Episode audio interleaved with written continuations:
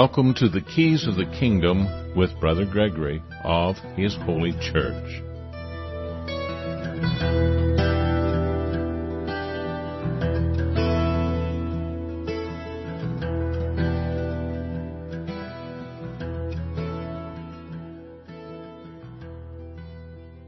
Well, welcome to Keys of the Kingdom. I'm Brother Gregory, and we're going to be talking about the Kingdom of God and His righteousness and what the Kingdom of God really is. Kingdom of God is not congregationalism. It's uh, uh, not uh, a centralized uh, churchanity. It's uh, it's very unique. It's been preached since before Jesus Christ. It was preached by Enoch. It was preached by Abraham. It was preached by Moses. Probably preached by Noah. It is the right to be ruled by God. And of course, in the Ten Commandments, we say, Thou shalt, you know, have no other gods before me, and not to make any covenants with those gods. And then we see the commandments, the guideposts, whatever you want to call them, stating that, you know, you had to honor your father and your mother, which means to fatten your father and your mother uh, to take care of your father and your mother. It doesn't mean just obey them. It means to provide for them so that your days will be long upon the land because your children will provide for you. Or your nieces and nephews if you have no children. Or your friends and relatives of, you know, whatever distance from you will take care of you. And of course, in order for them to want to take care of you, they need to see you taking care of others as you live your life. And then, of course, then we go into the second half of the uh, commandments talking about, well, don't steal, you know, don't, don't, uh, uh, commit adultery, which is not just uh, sexual adultery, it's adulterating your body, adulterating your community, adulterating the environment that you live in. Any kind of adulteration would be in there. I mean, if you look at things that we know are bad and you say, well, where would this fit under the Ten Commandments? It fits somewhere under the Ten Commandments.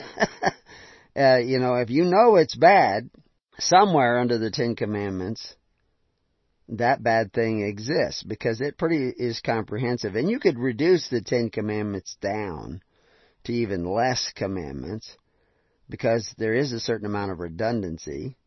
I mean, obviously nobody steals anything from anybody else unless they covet it first.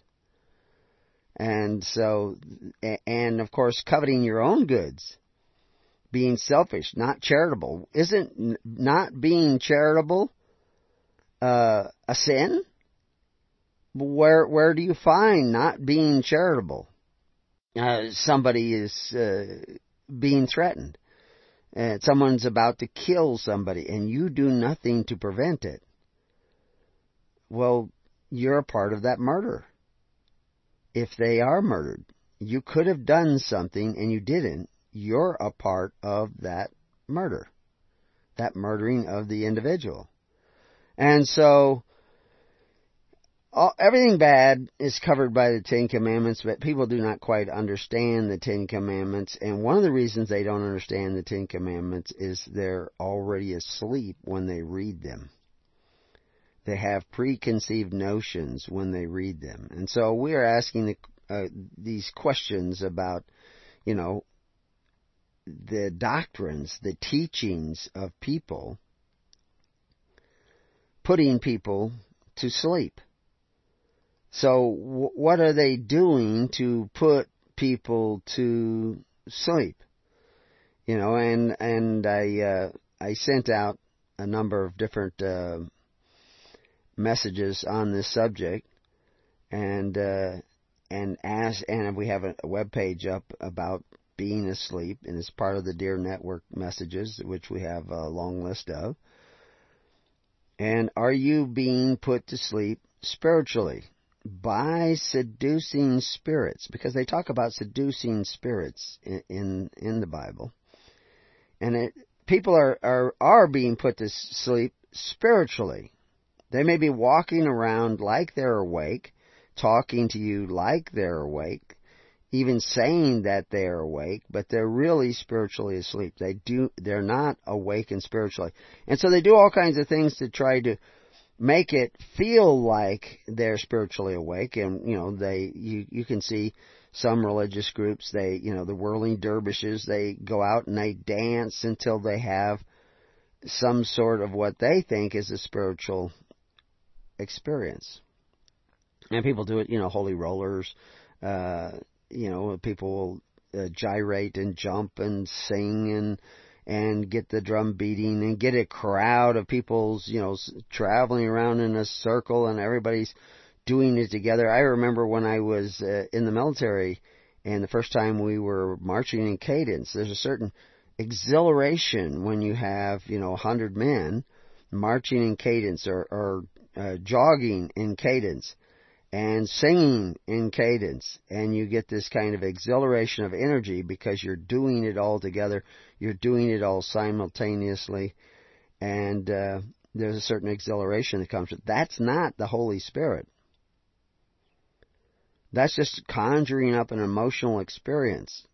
And all these churches that do all this dancing and gyrating they're not necessarily conjuring up the holy spirit. They're trying to conjure up a spirit they want to think it's the Holy Spirit, but it's it usually is not the Holy Spirit. And you can see, you know, you can go down to Jamaica and, and places where there's a lot of voodoo going on, and they do all that kind of stuff.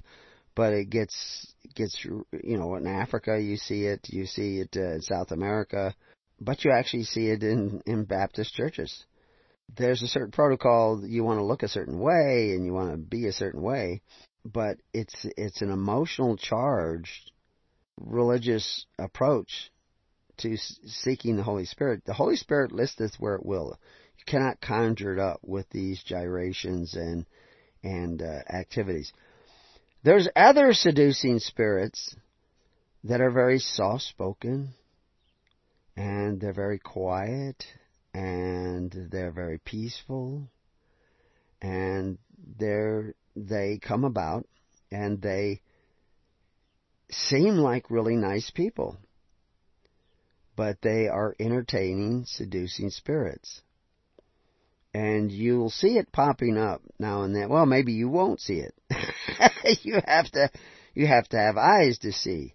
So how do you get eyes to see? How do you know where the seducing spirits are and where the false doctrines are? And is it is it the result of lots and lots of study? You go and learn Hebrew and you go and learn Greek and, and you read all our books or read all kinds of other books. Uh, is that going to enlighten you? Is that going to awaken you so that you will know the seducing spirits? Well, no.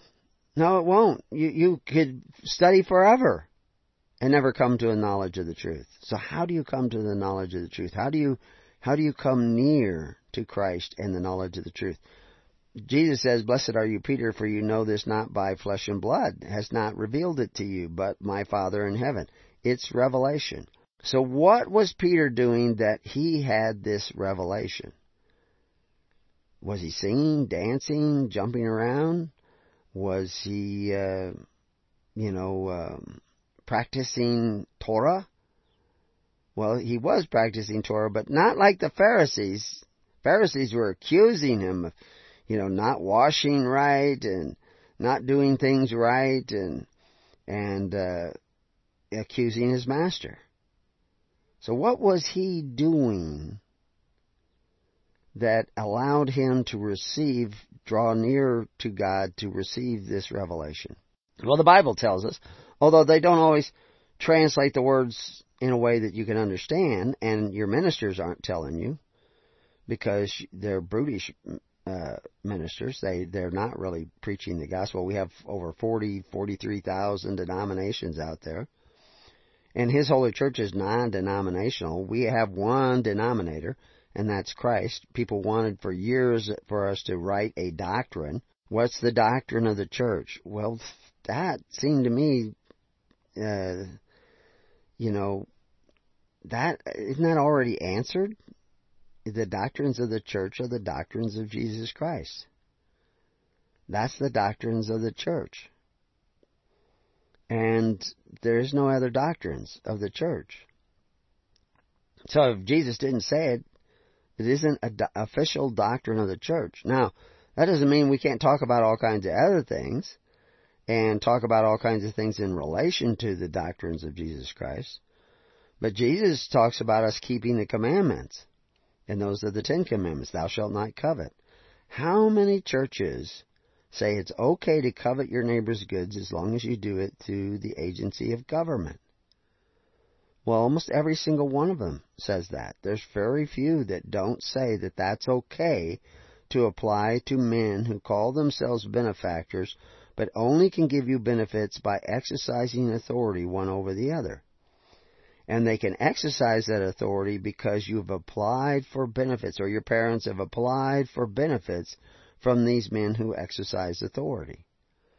John the Baptist came preaching the kingdom of God at hand, and he said, if you need benefits, if you need assistance, if you need aid, that you are to receive it by charity alone, not by force. Take nothing by force, but to do it by charity alone. And of course, James refers to that as pure religion.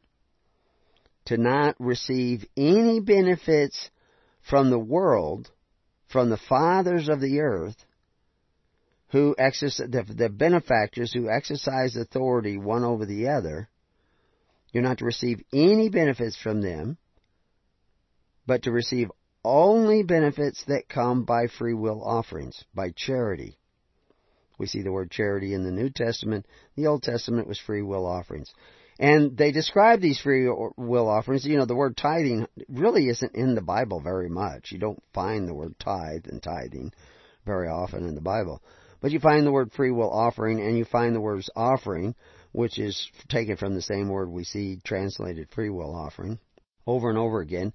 And the first time we see an offering that was forced was under Saul, and he was told that he was foolish for forcing that offering. Today, every Christian church, almost every single one of these 40,000 denominations, the people who congregate in them depend upon men who force the offerings of the people. Christ did not force offerings of the people. He would not turn his ministers into bread for him.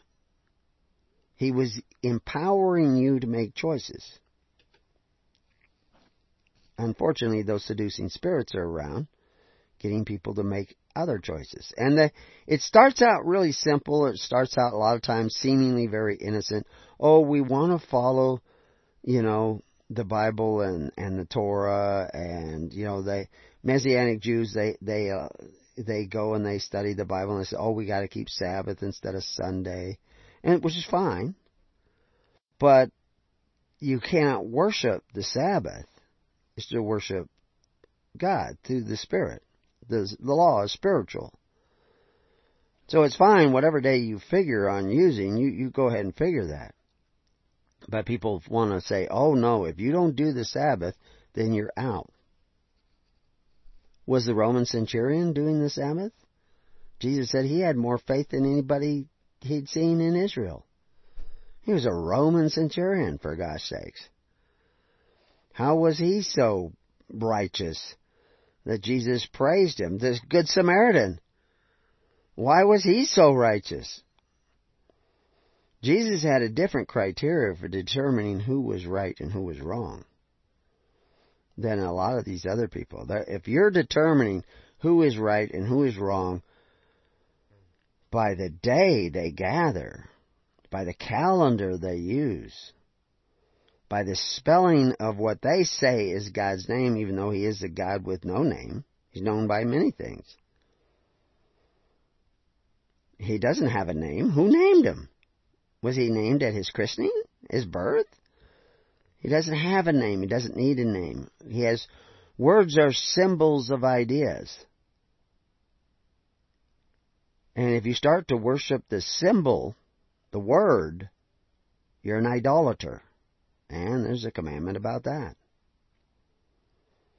So anyway, where are we going to take all this? How do you know? It says in Ephesians 5:14, "Wherefore he saith, Awake, thou that sleepest, arise from the dead, and Christ shall give thee light.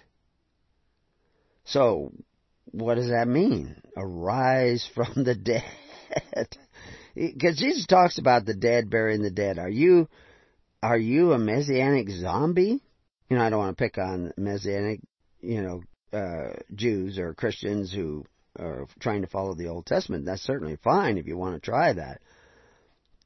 But you better be careful that you're not falling prey to seducing spirits that is creating. Because Jesus, even though he did quote from the Old Testament all the time, he certainly wasn't preaching the Old Testament. He was preaching the kingdom of God.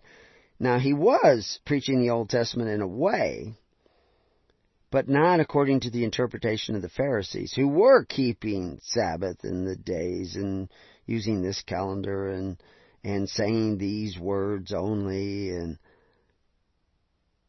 but Jesus wasn't he said they they got it wrong. He said they would know him if they knew Moses.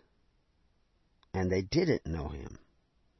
But they knew Moses, or they thought they knew Moses. They had this doctrine. They had received seducing doctrines as well. And and that's kind of the problem of how how things operate is that people don't realize that uh, they're falling asleep. They're falling into death. They're falling into condemnation. And they're not following the ways of Jesus Christ in any way, shape, or form. Well, I shouldn't say not in any way, shape, or form. They have a semblance. They look like they're Christians. You know, they do things and they're nice. They're nice people. And they're soft spoken or they're dedicated. They might even be charitable to some degree.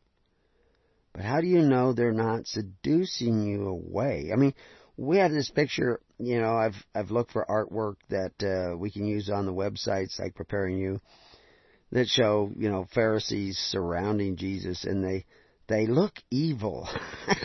you know, they got an angry look on their face and you know, their hair's all bushied out and and they look suspicious. Well, you know, that's an artist rendition. In real life, people who are seducing spirits and evil, they may look very nice. They may look very clean and they may they may have all kinds of wonderful characteristics about them. I mean, Satan has the power to appear as an angel of light. His minions, those who serve him, that serve the seducing spirits he sends upon us, they can seem like really nice people too. But where are they taking you? That's what that's what we need to start looking at. We we need to start waking up to that. And so anyway, I I today I added a little verse to uh, our page on sleep where it says that you know First Timothy four one. Now the Spirit speaketh expressly that in the latter times some shall depart from the faith giving heed to seducing spirits and doctrines of devils. Now that's a wide range of what what which are the doctrines of the devils? Well, one doctrine of the devil is that you don't have to do anything to be saved. And that's absolutely true. You don't have to do anything to be saved because you are saved by grace. But that's a doctrine of the devil, too. Because the devil always uses the truth to seduce you away from righteousness. People who constantly, well, you don't have to do anything to be saved, you just have to believe. People who are constantly saying that have fallen prey to a seducing spirit. Because why are you making that excuse? Don't you want to be a doer of the word? Don't you want to serve? Don't, aren't you coming together to serve one another as Christ came to serve? You see, you wouldn't, you wouldn't be making that excuse. You would be striving to do, like as Christ said, strive. Christ said, persevere. Christ said, not those who say, but those who are doers of the word. But we have these, this seducing gospel doctrine that says you don't have to do anything because you're saved by grace. Well, you are saved by grace, but if you aren't doing anything, you don't have any faith. Your faith is dead, and you're dead, and you're asleep to the ways of God. And if you can't see that, you need to wake up because you're a walking dead. So what are you supposed to be doing? What did the early church do? It created a daily ministration that took care of all the needs of Christians all over the Roman Empire and beyond. All the social welfare needs. And you see Paul taking funds from Jerusalem and Syria and Galatia and moving stuff back and forth when it was needed. Barnabas doing this. Others were doing it as well. They were helping one another out, not just on a local congregational basis, you know, like the congregation on this block all helps each other out, and they occasionally go over and help out a congregation over on another street, or even in another town. No, no, no, no. This was a international system of social welfare, able to move funds and supplies all over the Roman Empire. Because, I mean, there was some really disastrous stuff going on during the early church days. Dirts here and there, and wars, and all kinds of stuff. Shortages of food, shortages of money, and people needed help. And and you, and you see Paul taking stuff from Galatia, one of the poorest areas, and taking it to, I think he took it to Corinth. Was it to Corinth or and uh, helping out from one of the poor churches. Well, assumedly, the, there were times when the poor church was helped out by other parts of this network of ministers. This was a kingdom. This wasn't just a local congregation. It was functioning and it needed to function because things were going to get really bad. And Jesus knew this. And he was preparing his ministers to do this. And we're looking to help prepare ministers to do it and be prepared ourselves, which is why we created a website called Preparing You. But if you're going to cling to doctrines of devils and seducing spirits and not do the primary requirement of the kingdom, which is to love one another, which same word love is also translated charity, I can't help you because you put yourself in the world of the dead. And you're supposed to be arising from being dead and start loving one another. Then God will give you light. Christ will give you light. We'll be right back to Keys of the Kingdom.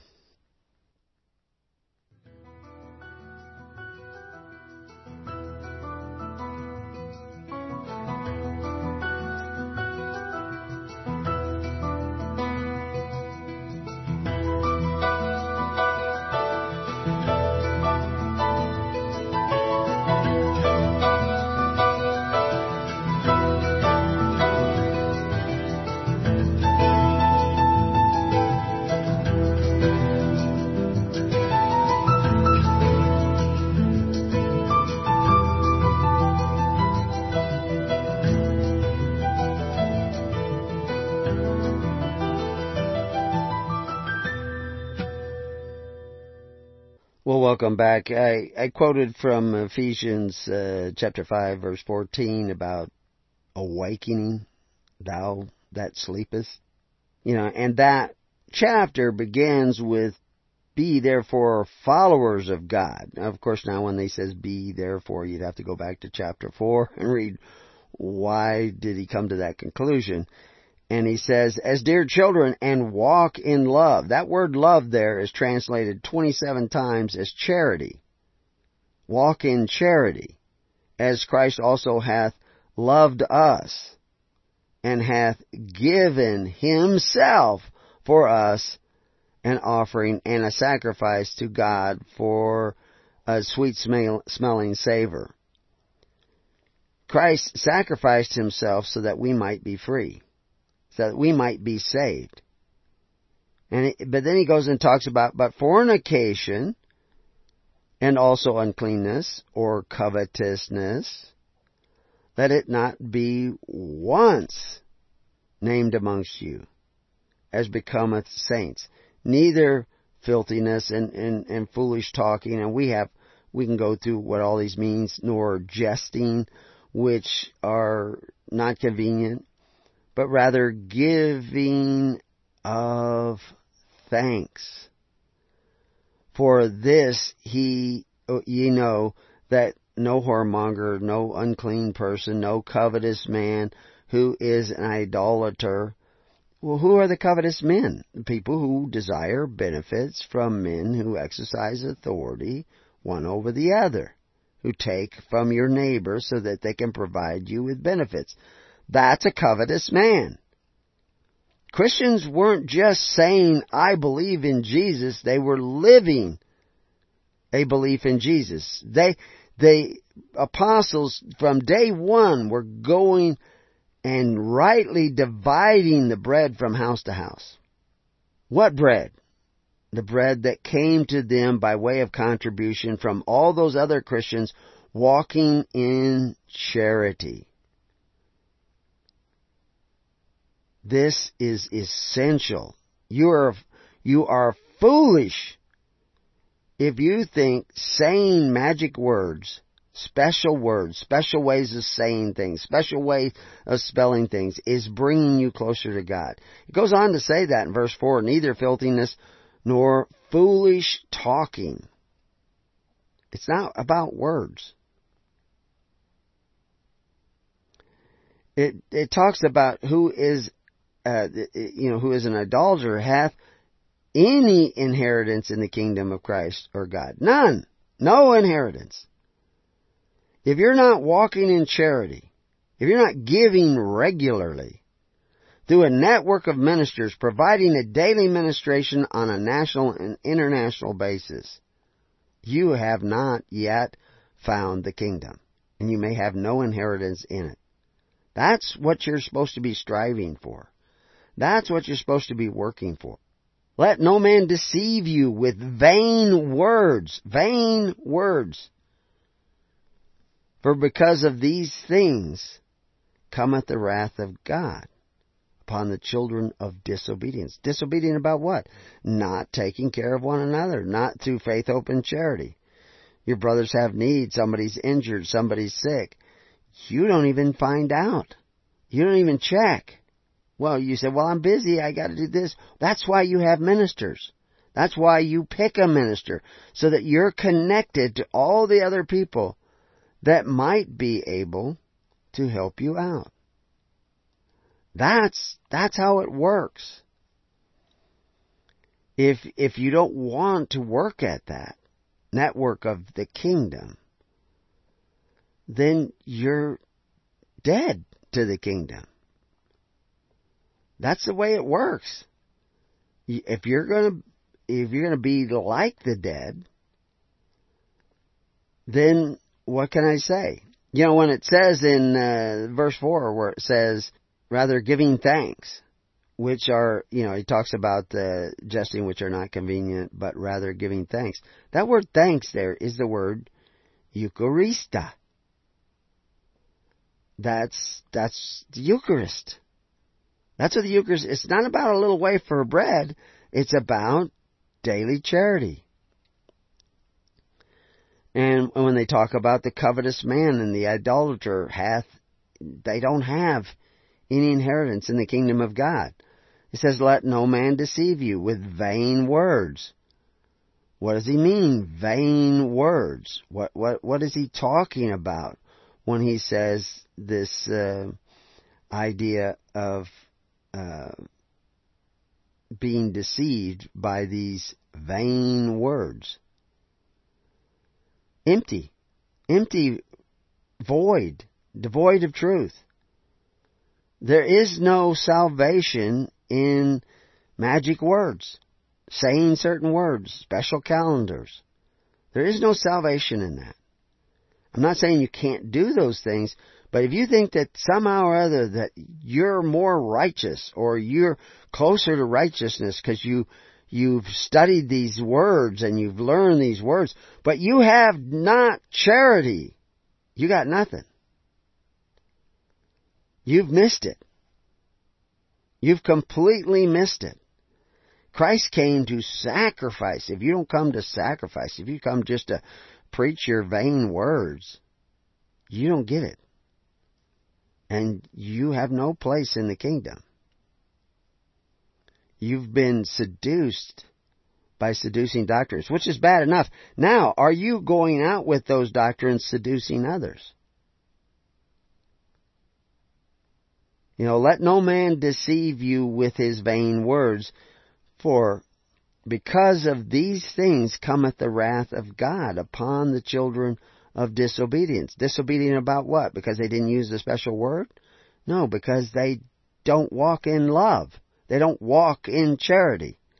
They aren't taking care of one another. They aren't sacrificing to a network of ministers who come to serve. And it's really going to be hard to find those ministers who come to serve and are not self-serving.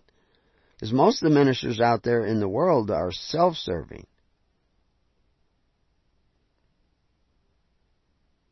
We're not even supposed to be partakers with such people who do not walk in charity.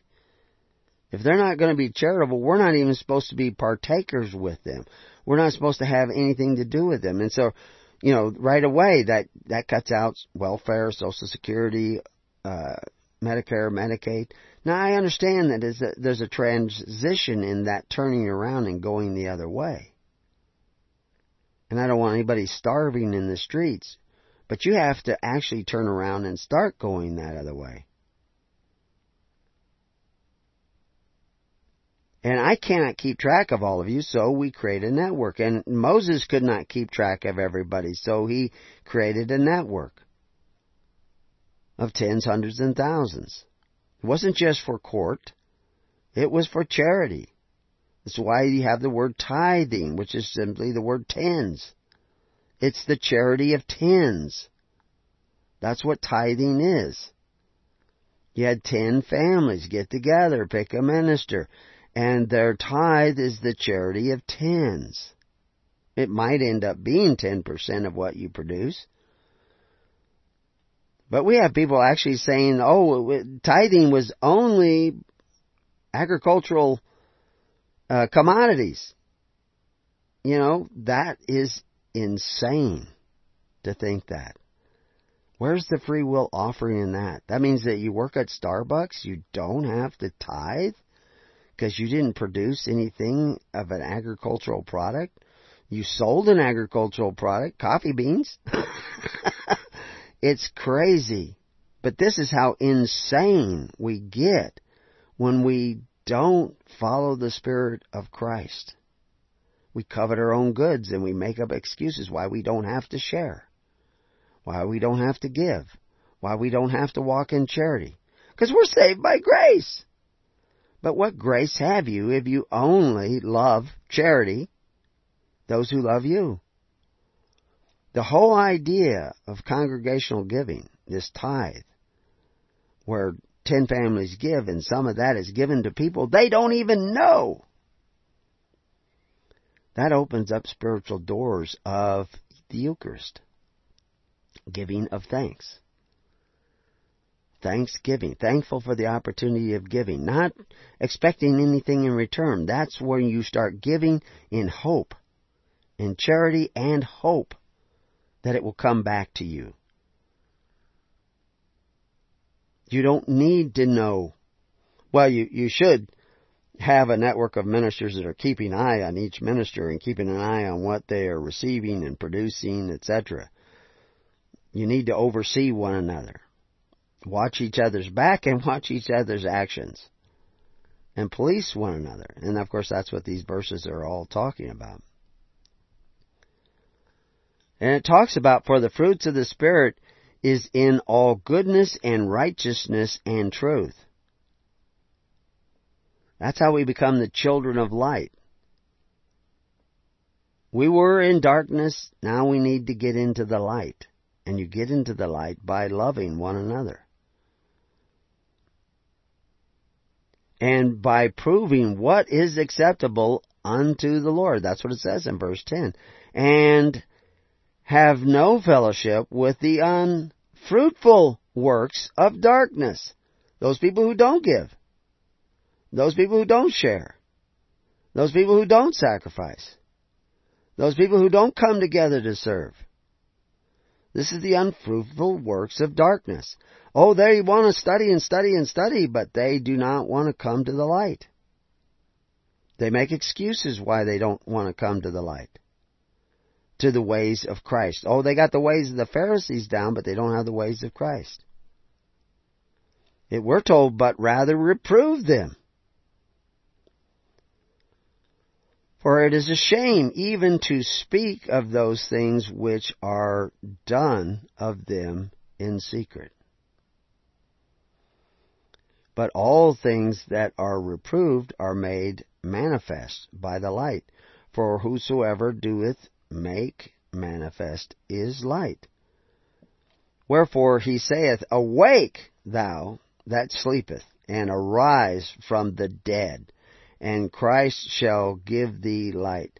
So th- these people who are following all these doctrines need to stop being fooled. They need to start walking in that love. That's why he says in the next verse, See them that ye walk circumspectly, not as fools, but as wise, redeeming the time because the day days are evil. See, we're in that time where all these denominations thinks it's okay to take from your neighbor as long as you do it through the agency of government. It's okay to covet your neighbor's goods as long as you do it through the agency of government. And if you've done this so long that you have no no social welfare system in your society unless it is by men who call themselves benefactors but exercise authority. You can't take care of your sick, you're dying, you're ill, uh, you're aged. I tell you, if you turn around and start going back to charity, back to love, and the ways of love, then you will have grace. But you have to actually go that way. And it's going to take sacrifice. It's not about getting out of paying your tally of bricks.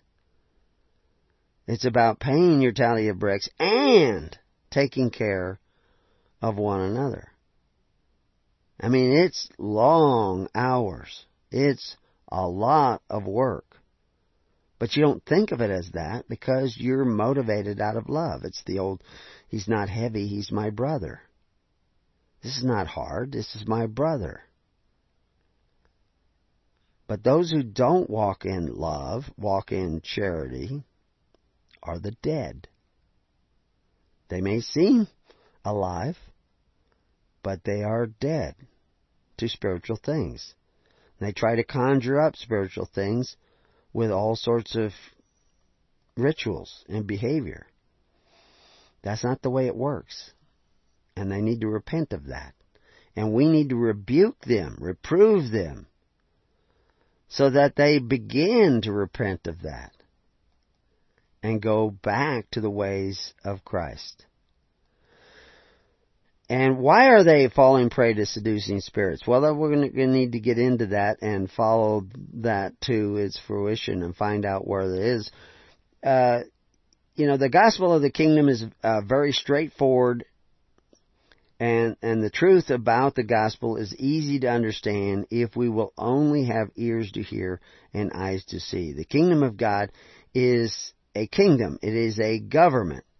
It is a government that operates not by force but by faith, not by fear but by hope, not by compelled offerings but by charity, which is love. It goes on in Mark 1:15 and saying, The time is fulfilled. The kingdom of God is at hand. Repent ye and believe the gospel. That means turn around and think a different way. And what Jesus did was taught his ministers what they needed to do, and it was remarkably similar to what the Levites were doing uh, in the early days, not what they were doing at the time of Jesus Christ, because we know Joses was a Levite and he left that Levite position and became a minister of the church and was known as Barnabas. Jesus didn't say, I'm going to take the kingdom away from you, change it completely, and then appoint it to those who would bear fruit. He said, I'm going to take the kingdom away from you and appoint it to those who would bear fruit. And we see him actually do that.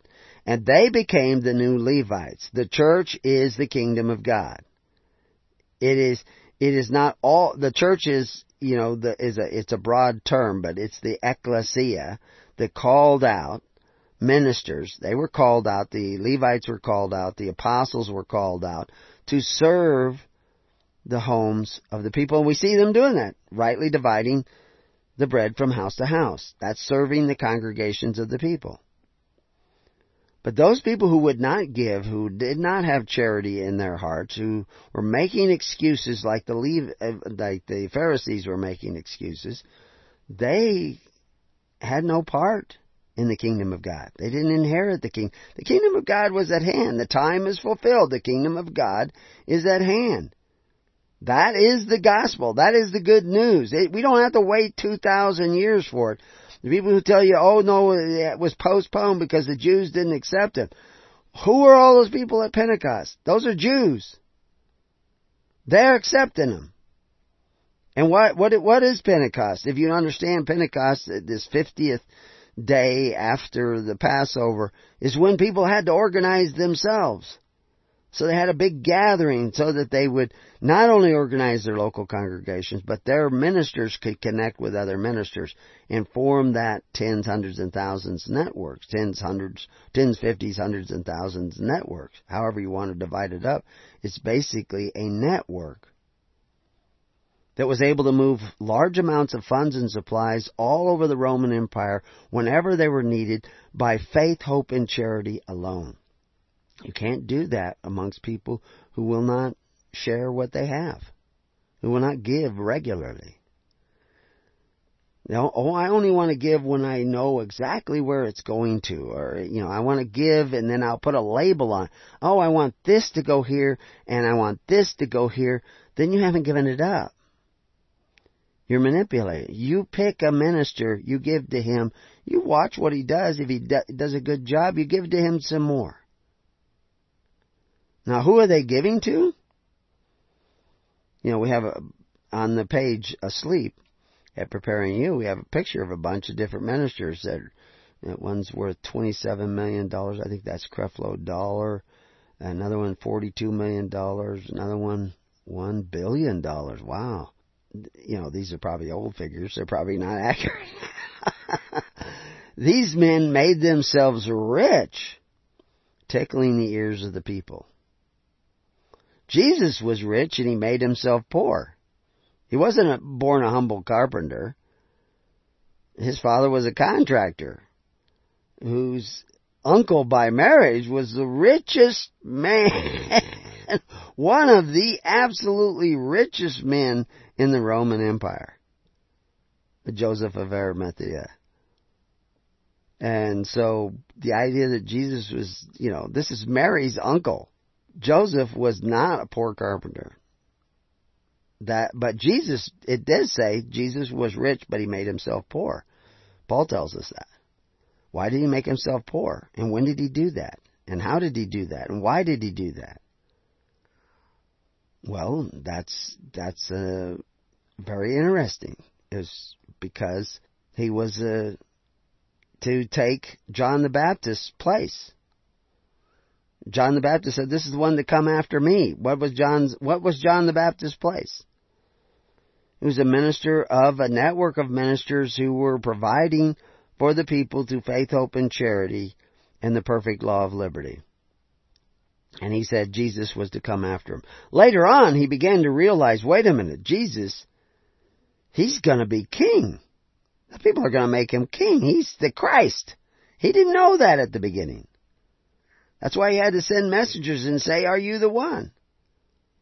Well, we know it at the beginning because we come to the Bible with preconceived notions. But John the Baptist didn't know that. That Jesus was to be both high priest and king. He had to be in order to take the kingdom away from the Pharisees. And how did he take the kingdom away from the Pharisees? They said, out of their own mouths, they, they did it to themselves.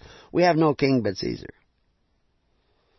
Now some people are starting to come together in our network and some of them are repenting of coming together in the network because we say that we need to see you walking in charity to believe your witness. And they say, oh no, I don't have to walk in charity. You know, I've got these other things that show that I am a faithful person of Christ. You know, I've got the right calendar, I say the right words, I wear the right outfit. No, no. The fruits of Christ's love is charity. We have to see that. If we don't see that, we don't believe it's there. That's the witness you're giving us. And out of your own mouth, you'll say, No, I, I remove myself. You will remove yourself.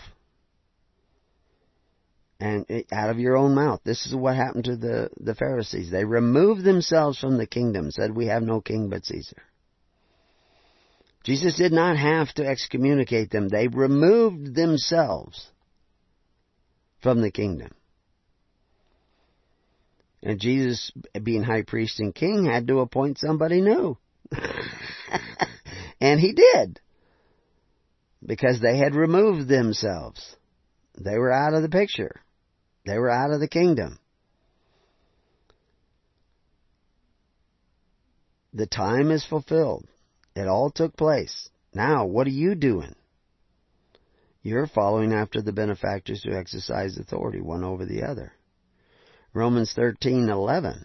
And that knowing the time that now it is high time to awake out of sleep for now is our salvation nearer than when we believed. So he says, wait a minute, wait a minute. He believed, but now you have to awaken? Ah, that's amazing. You you actually began to believe before you awoke. because God raises the dead. So now you have a chance to repent because you believe that Jesus is saying something. That woman who wanted to touch his garment, she believed, but she had not yet been healed. She had to turn her belief into action. The the the Estimation of that action is not all that important, but it has to be an action in accordance with the ways of Christ, to serve others. Not to seduce others, but to serve others. Not to fool others, not to distract others, but to empower others to also awaken. That's the good news. The kingdom is appointed to the apostles was not just for the Jews, but also for other nations who would seek it and the righteousness of God. We'll be back to Keys of the Kingdom.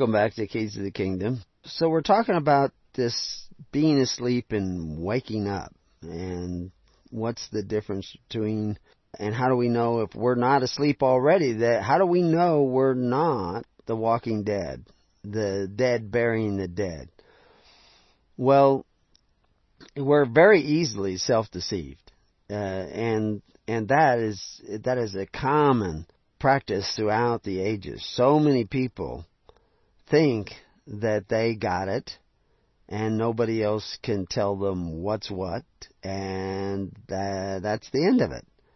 And they think everybody else is wrong. I mean, the churches, these 40,000, 43,000 denominations, they all think they got it. They can't imagine they might be wrong. And so, how do you know if you're one of those that are just self-deceived? Or if you are one of the righteousness, one of the children of God? In Acts 15:7 it says, "And when there had been much disputing, Peter rose up and said unto them, Men and brethren, ye know how that a good while ago God made choice among us, that the Gentiles by my mouth should hear the word of the gospel and believe. And this is Peter. Peter who also said, you know, you know, Paul's going to talk to you about things that are hard to understand. Paul, my brother. And Paul refers to himself as the gospel to the other nations, which is what Gentiles means, other nations. It didn't say other tribes, it said other nations. It's not just the other people, you know, uh, you know, like the Danites and the Isaacs and all that. It's other nations, other nations of people that are blessed by Abraham because it was, you know, Abraham and Isaac. Isaac, you know, ends up producing through Jacob the 12 tribes, but there were other offspring of Abraham. And it's by faith that you really become an offspring of Abraham. It's not bloodline seed. It's by faith. And so if you will follow the ways of Christ, you can be brought into that nation, that kingdom of God. But you have to repent and you have to become like Christ. We have to see Christ in you. Seeking the kingdom of God and His righteousness, this righteousness of God, would provide everything for the people so that they did not have to pray to or nor apply to the fathers of the earth and the nations of the world. And this is why he says, But rather ye seek the kingdom of God, and all these things that the kingdoms of the world would provide to you shall be added unto you. They'll be added unto you. You're not gonna, you're not gonna be able to provide all these things yourself. God's gonna provide them because you are actually seeking the kingdom of God and His righteousness. Not the congregation, you know, your local congregation, your local self-righteous doctrines, but the kingdom of God and His righteousness which is a kingdom that helps out people all over Samaritans, Romans, everybody. But of course, it helps them out in a way to strengthen them. It doesn't give food to the lazy. It gives work to the lazy so they can earn their own food. You, you put them to work. And if they don't want to work, then they do not eat. That simple. I mean, it's all there. But the modern Christian is blinded by the teachings of the modern church because they do not practice the charity, the love, the walking in charity, the walking in love of pure religion. Oh, they have charity amongst them, but it's not pure religion because everybody in their congregation is dependent upon the world. Now, there are a few exceptions to some churches that do not depend upon the world for their benefits. But not very many of those exceptions. And then they may have their own problems, you know, their own rituals. But God is judge. But the fact is, I'm preaching the kingdom of God and His righteousness. I was led to do this.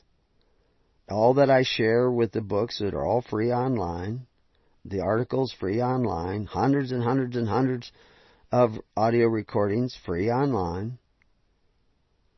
And uh, and you can share them amongst each other. You can make copies and share them amongst each other. But there is no gain of grace until you start loving others, till, till you start walking in that charity. I mean, Jesus praised the widow and her mite. It's not about amount.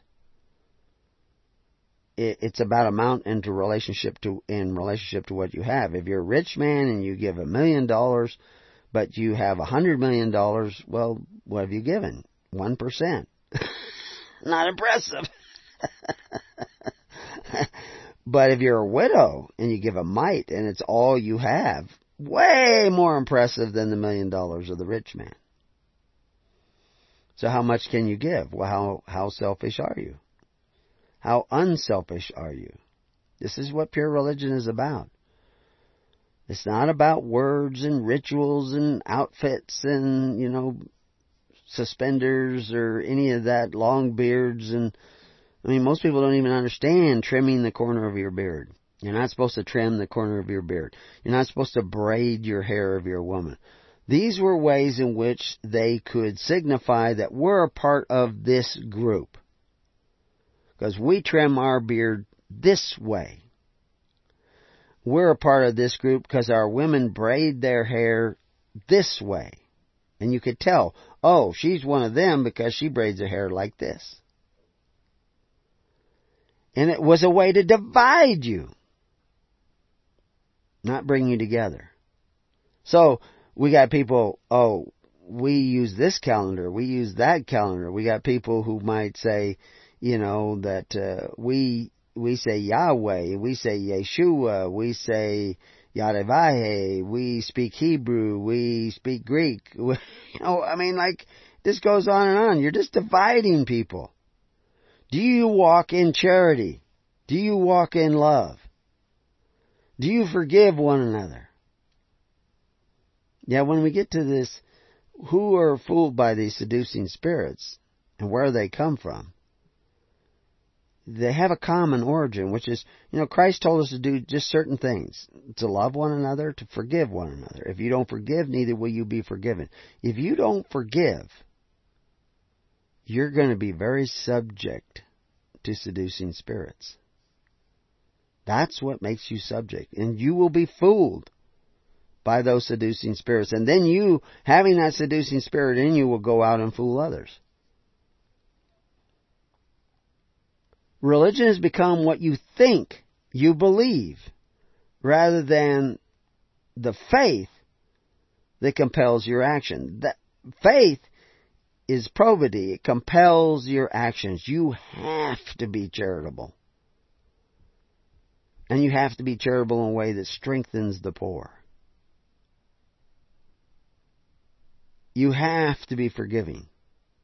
I mean, you can't keep yourself from it. In 2 Corinthians 4 4, it says, In whom the God of this world, that's small g God, of this world, hath blinded the minds of them which believe not, lest the light of the glorious gospel of Christ, who is the image of the God, big G God, should shine unto them.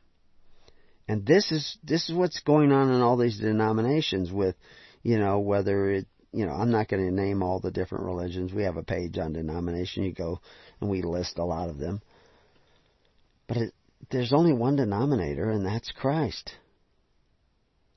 There's only one doctrine, and that's what he said. And Paul preached Christ first. But then when he, you see him talking about we and us, he's talking about people that have a daily ministration.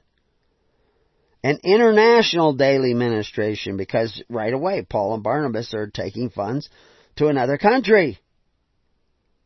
And why Paul Paul was recruited by Christ because of his unique status. Not as a Roman citizen, but as Romeos. He was from Tarsus. His father was exempt. His father was Romeus, whole, in possession of his rights. He wasn't one of those subject enfranchised citizens of Rome, like most of the Romans. He was free from things public. In 1 Corinthians 15:34 it goes on to say, "Awake to righteousness." Righteousness is not form. Righteousness is a spiritual justification through the keeping of the law of love and the perfect law of liberty, allowing other people to make choices. All our ministers have a choice as to who they will serve and how they will serve them and who they will recognize as their congregation and who they will unrecognize. And of course it requires that the individual recognize the minister. And if they repent of that recognition, they're out by their own words. Awake to righteousness and sin not.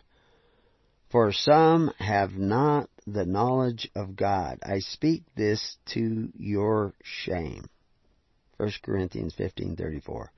The early church was not of the world, nor did they seek the benefits of the world. They often suffered persecution in uh, you know the Christian conflict with other governments, and they chose even death rather than apply to the benefits of the world.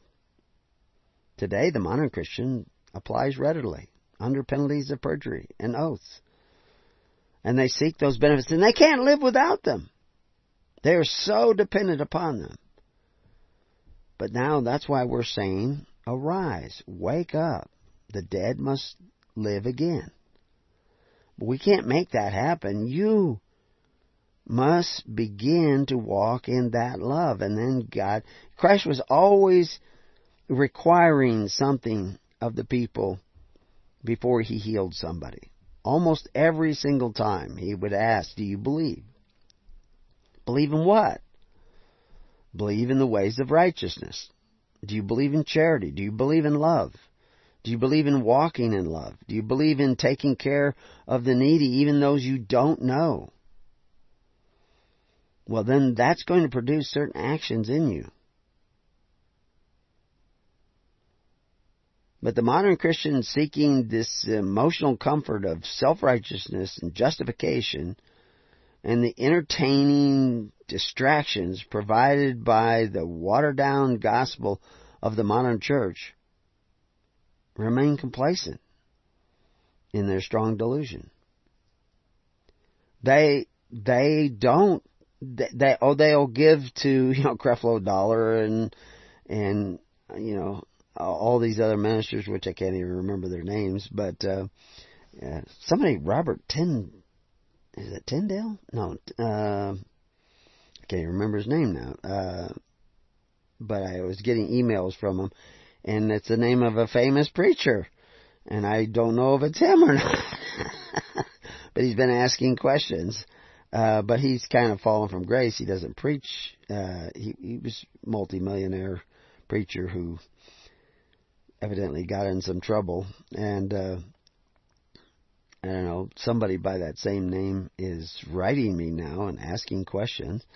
But anyway, I'm not sure where where he's going with this. Most of the answers are on the websites as far as you know these technical questions about the kingdom. But the real answer is in walking in love and walking in forgiveness. And until you walk in forgiveness, you will not be able to walk in true love you will not be drawn to sacrifice. You will make excuses why you don't have to sacrifice. Because you're not really saved, because you're not really forgiven, and you're not really forgiven because you haven't really forgiven others. You still want to judge others. Oh, you'll say you don't want to judge others, but that's not what we see taking place. And and then there are those uh, who see the snare of the benefits offered by the world. You know that that's what it says that they you through your covetousness of their benefits you will be made merchandise and people will see that if I apply for these benefits and if I seek those benefits then I will be brought and made merchandise in the world. And they see that. So they don't want to get those benefits, but they also do not want to become the benefactors who don't exercise authority. And so they say, I don't want the benefits, so I don't have to pay in anymore. But they neither pay into the kingdom of God either. They're, they're not friends with the unrighteous mammon, but they're not, also not friends with the kingdom of God. They're not sacrificing one for another. Oh, they'll sacrifice for those people they know real nearby and, you know, because they have to have some friends because they're, you know, there's a certain gregariousness in us all. We're not total hermits. We don't all want to live down on the very end of the road where nobody will come and see us. But they don't really have, you know, Christ didn't come for those who loved him. He came for everybody. In hopes that they would learn to love him and love the ways of righteousness.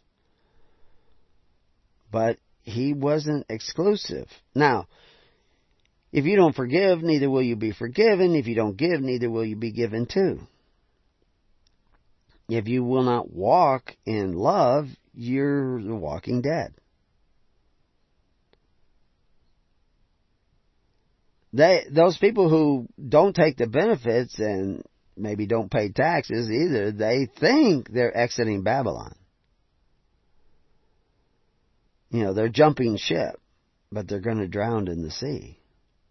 They will not remain young forever. They they think they're exiting Babylon is they think that's synonymous with entering the kingdom. No, it's not. That's why Christ didn't start with, you know, get out of Babylon. He said, seek ye first the kingdom of God and his righteousness that's in other words, think, seek that government that operates by faith, open charity, and the perfect law of liberty. But if you have no charity, you're not really seeking it very hard. you're not really giving very much. You're not really unselfish. You don't really have the character of Christ. They're not really coming out of anything at all. They're just unfaithful to the master they have. And so why would we think that they would be faithful with Christ? This is why he says, be friends with the unrighteous mammon. You know, fulfill the terms of that contract. Pay your tally of bricks. Moses said the same thing. You, just avoiding the benefits is not enough. Becoming the benefactors who don't exercise authority but exercise love is essential. That is putting on the character of Christ instead of but if you don't put on the character of Christ, then you're going to have to put on, you know, oh, we're going to have this ritual and we're going to have this, you know, Jewish fable uh, and this this practice and that practice and these words and but it isn't what Christ preached. They have no daily ministration.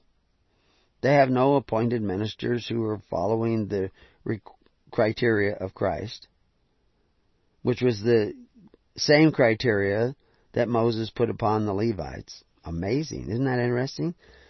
Levites had to do it this way. The early church ministers had to do it this way. And yet people think, oh, well, the Levites are done away with. No.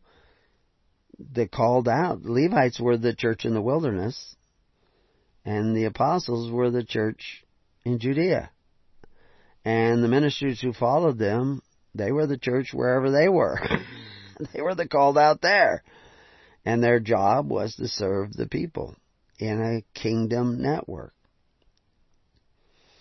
But there's lots of reasons. The devil wants to divide you, separate you, take you apart from each other. And they do it with these doctrines, with these foolish doctrines. And we'll get into that more on the seducing spirits.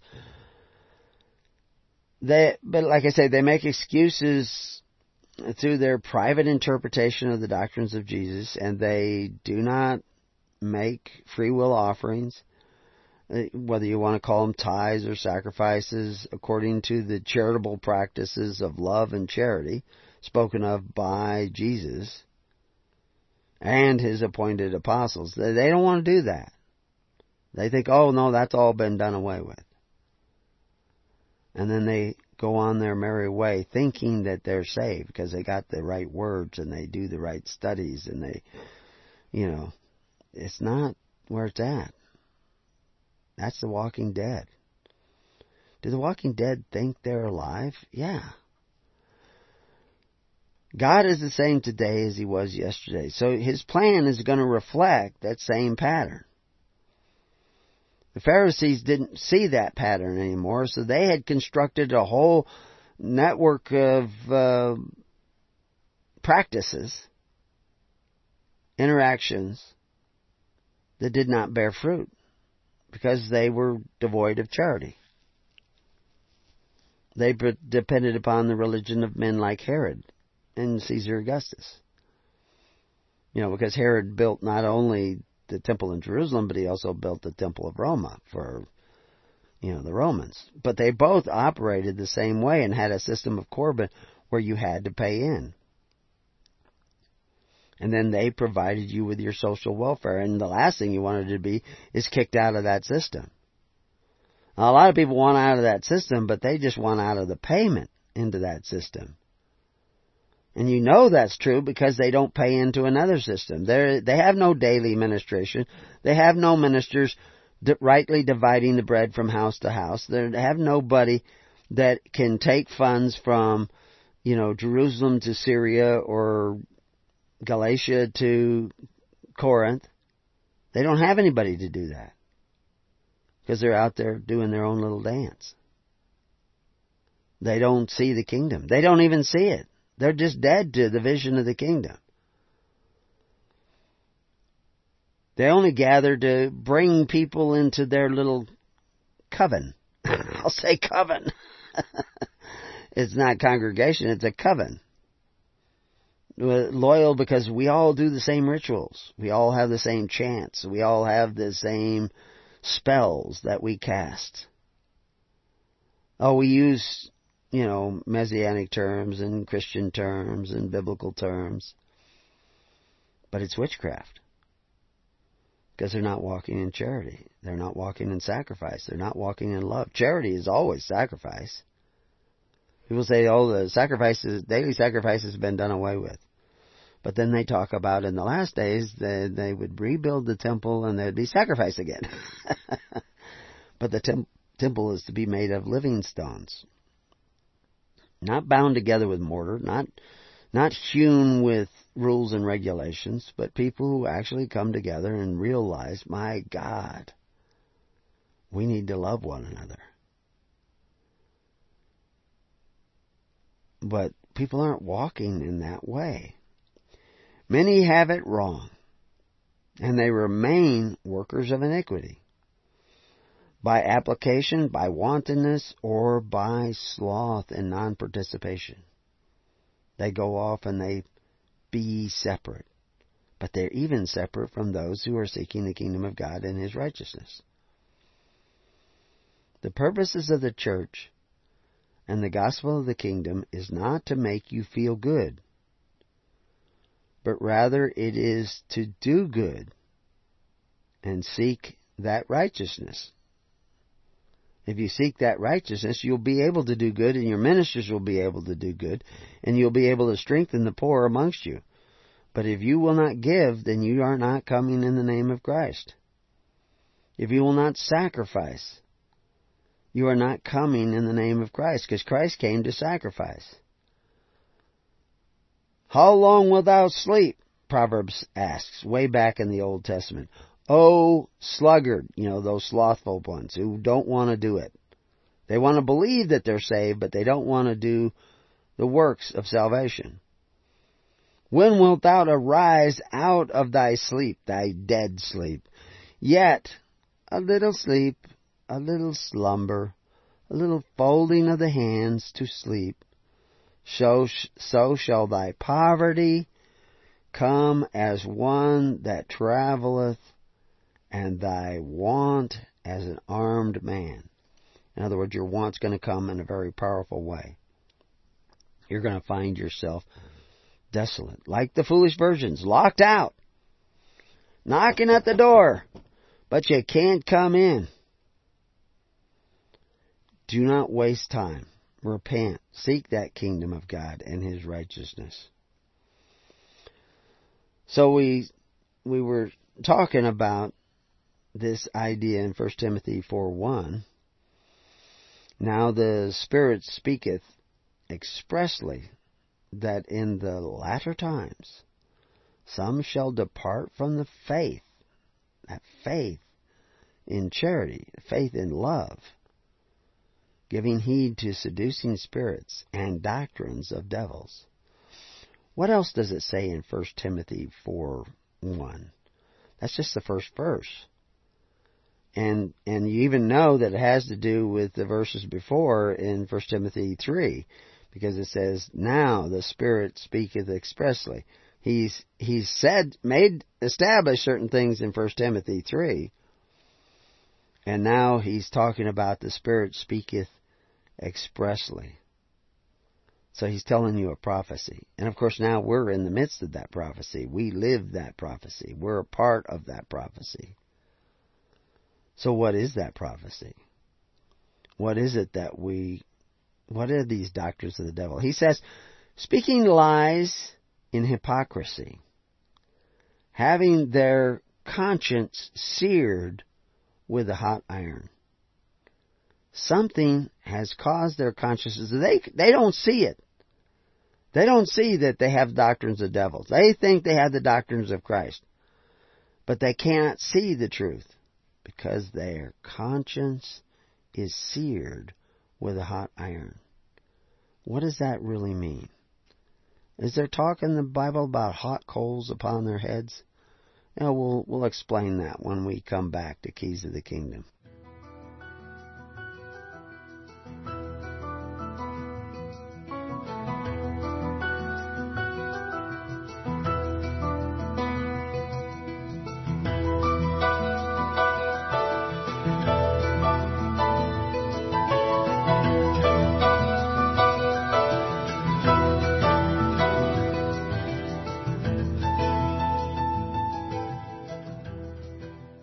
Welcome back to Keys of the Kingdom. Yeah, the Old Testament and the New Testament are testaments of the same God, the same way, the same practices, the same religion. But people worship their interpretation of the Old Testament, and they do not understand that Moses was telling you to love your neighbor as yourself. I mean, he told you to give drink to your enemy. He even says, if thy enemy be hungry, give him bread to eat. And if he be thirsty, give him water to drink. For thou shalt heap coals of fire upon his head, and the Lord shall reward thee. The Lord will reward you for giving bread and water to your enemy. Now you have to read this in the context of the character of God. It goes on to say the north wind driveth away the rain, so doth an angry countenance, a backbiting tongue, does the same thing. We need to look at the gospel anew. We need to see it in the light so that we can uh, follow the ways of Christ. And then, instead of the seducing spirits and the doctrines of devils, because most people who think they're Christians are following the doctrines of devils. And the doctrines of devils will repeat the doctrines of Christ, but they will take it out of context. They will not give you the whole truth, which is the definition of a lie, is giving you part of the truth, but not the whole truth. You know, it's, it's not enough. And he says, speaking lies and hypocrisies, having their conscience seared with a hot iron, because they don't forgive. See, that hot, those hot coals, that it, it's only hot coals upon your enemy if he stays your enemy. If he does not forgive. If he forgives, then they're not hot coals anymore. Your conscience is seared because you haven't really forgiven. You've been traumatized. You've been betrayed by others, and you haven't really forgiven them. And, be, and in that part of you that you haven't forgiven, the seducing spirit dwelleth. And I see that seducing spirit manifesting itself in you because you have not forgiven. You say you have forgiven, but it's not true. So you got to come up with all these other rituals and forms and everything that fall short short of this walking in love, walking in faith, walking in charity. Because you have to substitute righteousness with self-righteousness. So you go about and forbid people to do this, that, or the other thing, you know, and that's what it says in verse 3. Forbidding to marry and commanding to abstain from meats, or this, that, or the other thing, which God hath created, and he goes on to say, you know, in the text, God has created to be received with thanksgiving. But thanksgiving with the Eucharist. And that's what you need to do, is forgive and give. If you only forgive but don't give, then what's the problem? You haven't really forgiven. Because when you really are forgiven, God forgives and enters into you, and you will not be able to keep yourself from giving. You won't need an excuse not to give. Because you receive the thanksgiving of them which believe and know the truth. The truth about yourself first. For every creature of God is good, and nothing to be refused, if it be received with thanksgiving. Again, the Eucharist. For it is sanctified by the Word of God and prayer. But it does the Word of God live in you? You don't get the Word of God by reading the Bible.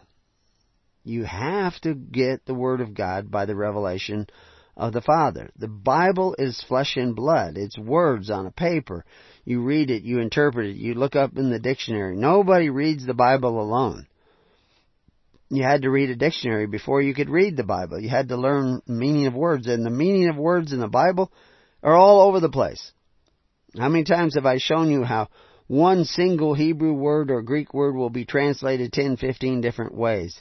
And several different Greek words or Hebrew words will all be translated into the same English word, which if you looked up in an English dictionary has multiple definitions. So how do you know anything in the Bible? There's a gajillion different interpretations. You can't know. Only flesh and blood is what you have unless you have the Spirit of God. It is only by the Father that you can interpret the Bible and know the truth. If thou put the brethren in remembrance of these things, this is what it goes on to tell us there in 1 Timothy 4. If thou put the brethren in remembrance of these things, thou shalt be a good minister of Jesus Christ, nourished up in the words of faith and of good doctrine, whereunto thou hast attained. But refuse profane and old wives' fables. Exercise thyself rather unto godliness. Godliness is not these rituals and forms, this witchcraft uh, that if you say it this way, you do it this way, you do it in this form, then you get closer to God. No. Faith, hope, and charity in the perfect law of liberty. Forgiveness. These are the essentials. Why do you come together? So that you can forgive. Some people were looking for congregations of saints. Why would you want congregations of saints? You want congregations of men and women who make mistakes so that you get to practice forgiveness. For bodily exercise, it says, profiteth little, but godliness is profitable unto all things, having promise of life that now is, and of that which is to come. This is the faithful saying, and worthy of all acceptance. This godliness is what Christ was. Christ was a manifestation of godliness, and he came to serve and to sacrifice, to give. He was rich, he made himself poor. He gave what he had away to others. They everybody was hungry. They gave him fishes and loaves to eat, and he took them and gave them away. And you gobble them down. what have you given lately? This is the point. This is the, how you seek the kingdom of God and His righteousness. Is through daily sacrifice, daily charity. And if you go that way, it will awaken you. This is the faithful saying and worthy of all exception. Ex- acceptation is actually what acceptance.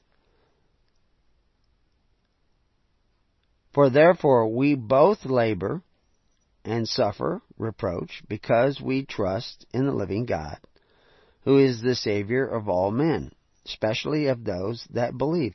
Somebody the other day was saying, you know, that uh, they believe in Christ, but they're signed up for every government benefit you can imagine.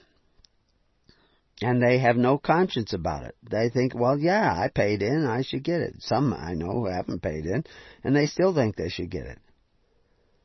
And you can certainly go get it if you want, but you should be seeking the kingdom of God, and the kingdom of God doesn't operate by men who call themselves benefactors but exercise authority. It operates by faith, hope, and charity. And so you say, I'm coming together to seek the kingdom of God, but you're not charitable. You're not giving. You avoid giving. You make excuses about not giving. You're not going to get the light to see the next level of the kingdom. You're not going, you're going to wake up in darkness. You're going to wake up dead. Can you do that? I mean, I've heard people, there's a, I woke up dead. yeah, you wake up to hell. And it will be too late and you'll be knocking at the door and you can't come in because you've wasted your life. I mean, look at the parables that Jesus talks about, you know, the one talent, two talent, three talent, uh, or it was four talent, I don't know, but whatever, the, the progression where one did nothing with what he received. The other did something and produced more. Seducing people away from a network of charity is not going to win you any points with Christ. It's going to win you condemnation. These things command and teach, he says. Let's go back again. For therefore we both labor and suffer reproach because we trust in the living God, not into the gods of the world, who is the Savior of all men, especially of those that believe.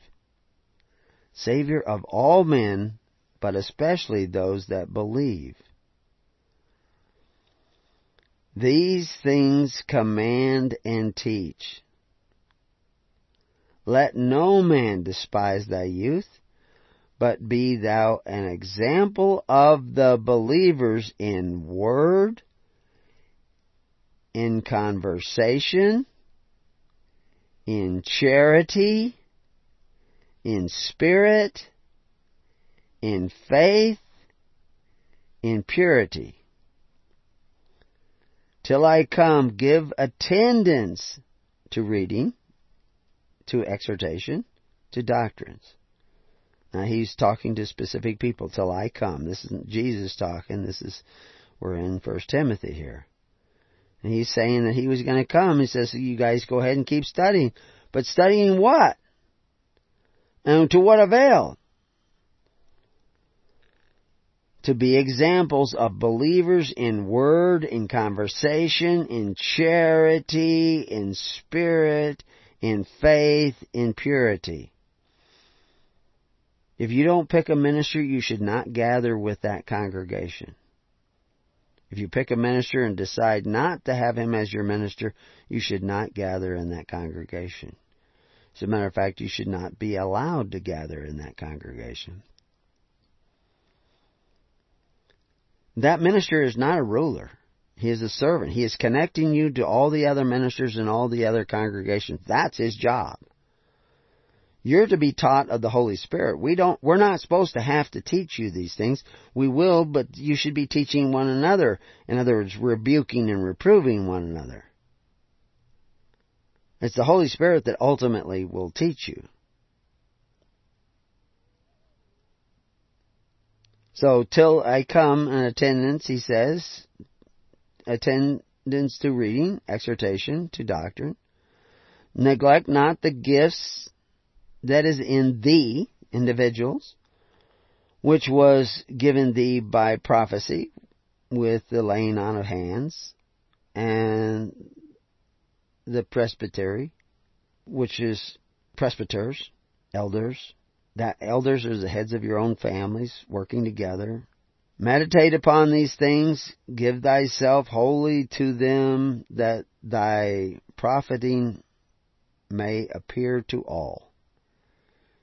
But he's talking to people that are given to the examples in word and conversation and charity and spirit and faith and purity. They're already congregating. They're already their own social welfare. They're already taking care of one another on a regular basis. This is what they're doing.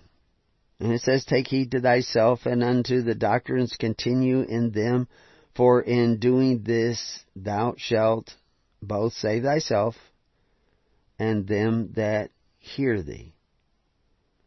It says, Rebuke not an elder, but entreat him as a father, and the younger men as brethren. The elder women as mothers, and the youngers as sisters. But again, he's talking to people that are living by charity taking care of not only their own congregations, but a network of congregations. He's not talking people that are wearing a certain outfit or people that are, uh, you know, chanting certain words or songs or, or speaking Hebrew. He's, they, they might be speaking Greek. They might be speaking Celtic. Talks about honoring the widows and, and the needy of your society. How are you doing that if you're not walking in charity? But if any widows have children or nephews, let them learn first to show piety at home and to requite their parents, for that is good and acceptable before God. You know, I, I know ministers who are out there thinking they're preaching the kingdom of God and they're collecting Social Security. And they had a conscience about collecting. They did, they did, they didn't want to collect Social Security. They know the system is bankrupt. They know that any dime they take from it is not money they have on deposit, but money that will be extracted from their children and grandchildren and their neighbors' children and grandchildren. And they have lots of children that could support them and they don't need the money. And yet they think they're preachers of the gospel of the kingdom. And their eyes are darkened because they followed that way. Paul makes it clear that without charity, you got nothing. You got nothing. Why aren't they emphasizing? How many times do you find the word calendar? The, when you see them talk about keepers of days, they're talking about people who are talking about, oh, we gotta have this calendar, we gotta do this, we gotta count these days and everything. And you get a feeling of self-righteousness when you go through those rituals, but it is witchcraft. Christ didn't pay attention to that. He was actually called out by the Pharisees for not paying attention to that. Not emphasizing that. And then it goes on to say, Now that she that is a widow indeed and desolate trusteth God and continueth in supplication and prayer night and day But she that liveth in pleasure is dead while she liveth. And these things give in charge that they may be blameless. You know, people are playing games with this seeking the church and the righteousness of God. They're not following the ways of God at all. They're actually avoiding the ways of God. And you know, on on the page, I I I put a section that is in bold. We were told from the beginning that the slothful shall be under tribute. Slothful in what? And that through covetous practices we would be made merchandise and surety for debt. We were told that in the New Testament, in the Old Testament. We're even told that through those same covetous practices, we would curse our children with the same debt and the yoke of bondage under taxation of the world, tribute of the world. And we have done that, and that's where we're at. There are a few more covetous practices than socialism, and the world has been becoming more and more socialist every year in every country all around the entire earth. The modern Christian and their churches are in conflict with Christ and His church because they are biting one another, serving the fathers of the earth, and praying to the benefactors who exercise authority one over the other. They are not coming together in charity. This is the works of faith wanting to come together in charity, wanting to give, wanting to set up a daily ministration that takes care of all the social welfare of the needs of the people. That is where you should be going. That is what it means to be seeking the kingdom of God and His righteousness. Everything else is idolatry. Everything else is witchcraft. Everything else is is foolish women.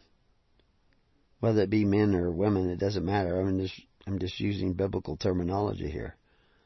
Foolish virgins who imagine themselves righteous by things that have nothing to do with righteousness, have everything to do with form, which is again idolatry.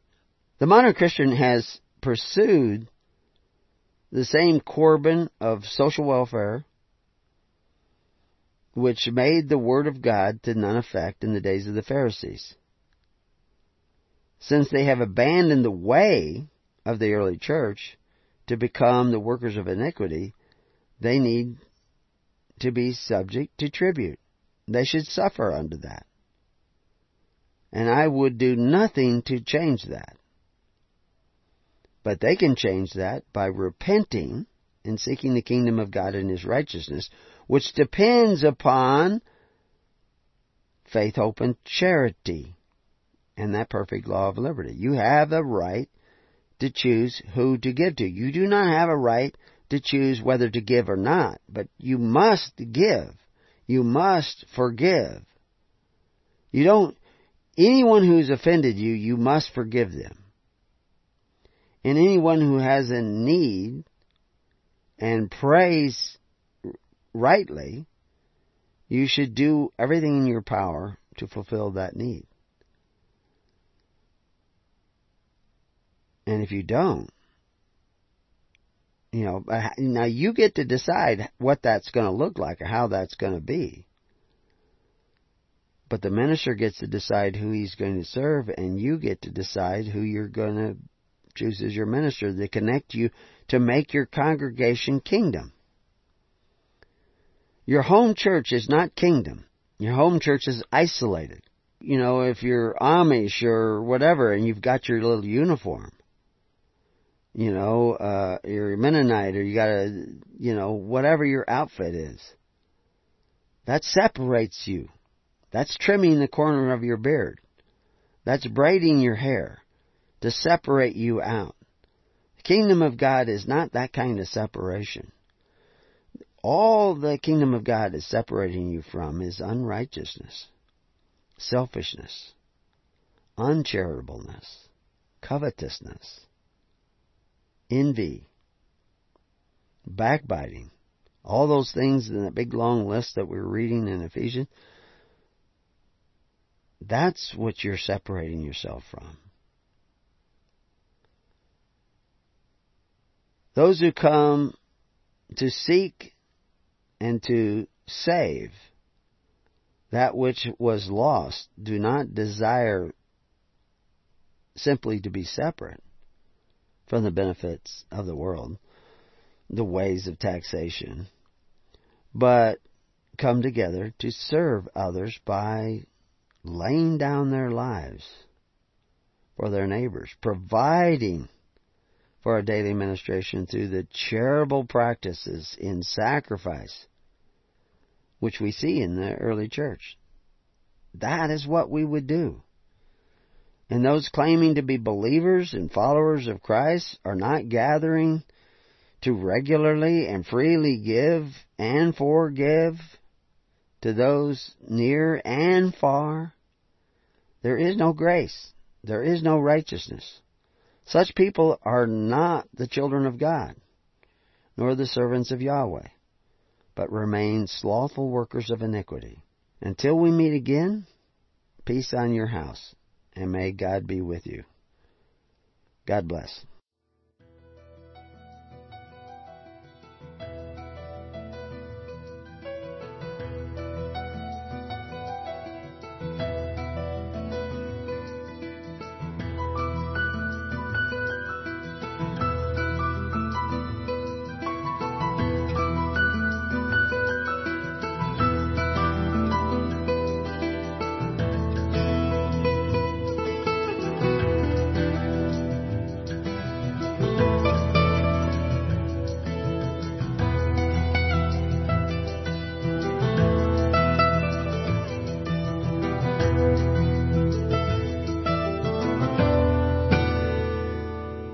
Have been listening to The Keys of the Kingdom with Brother Gregory of His Holy Church.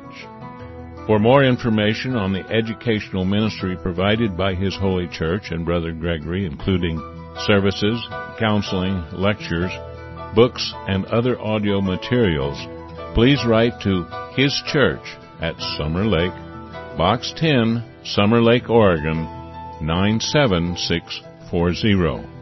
You can also find us on the web at www.hisholychurch.net.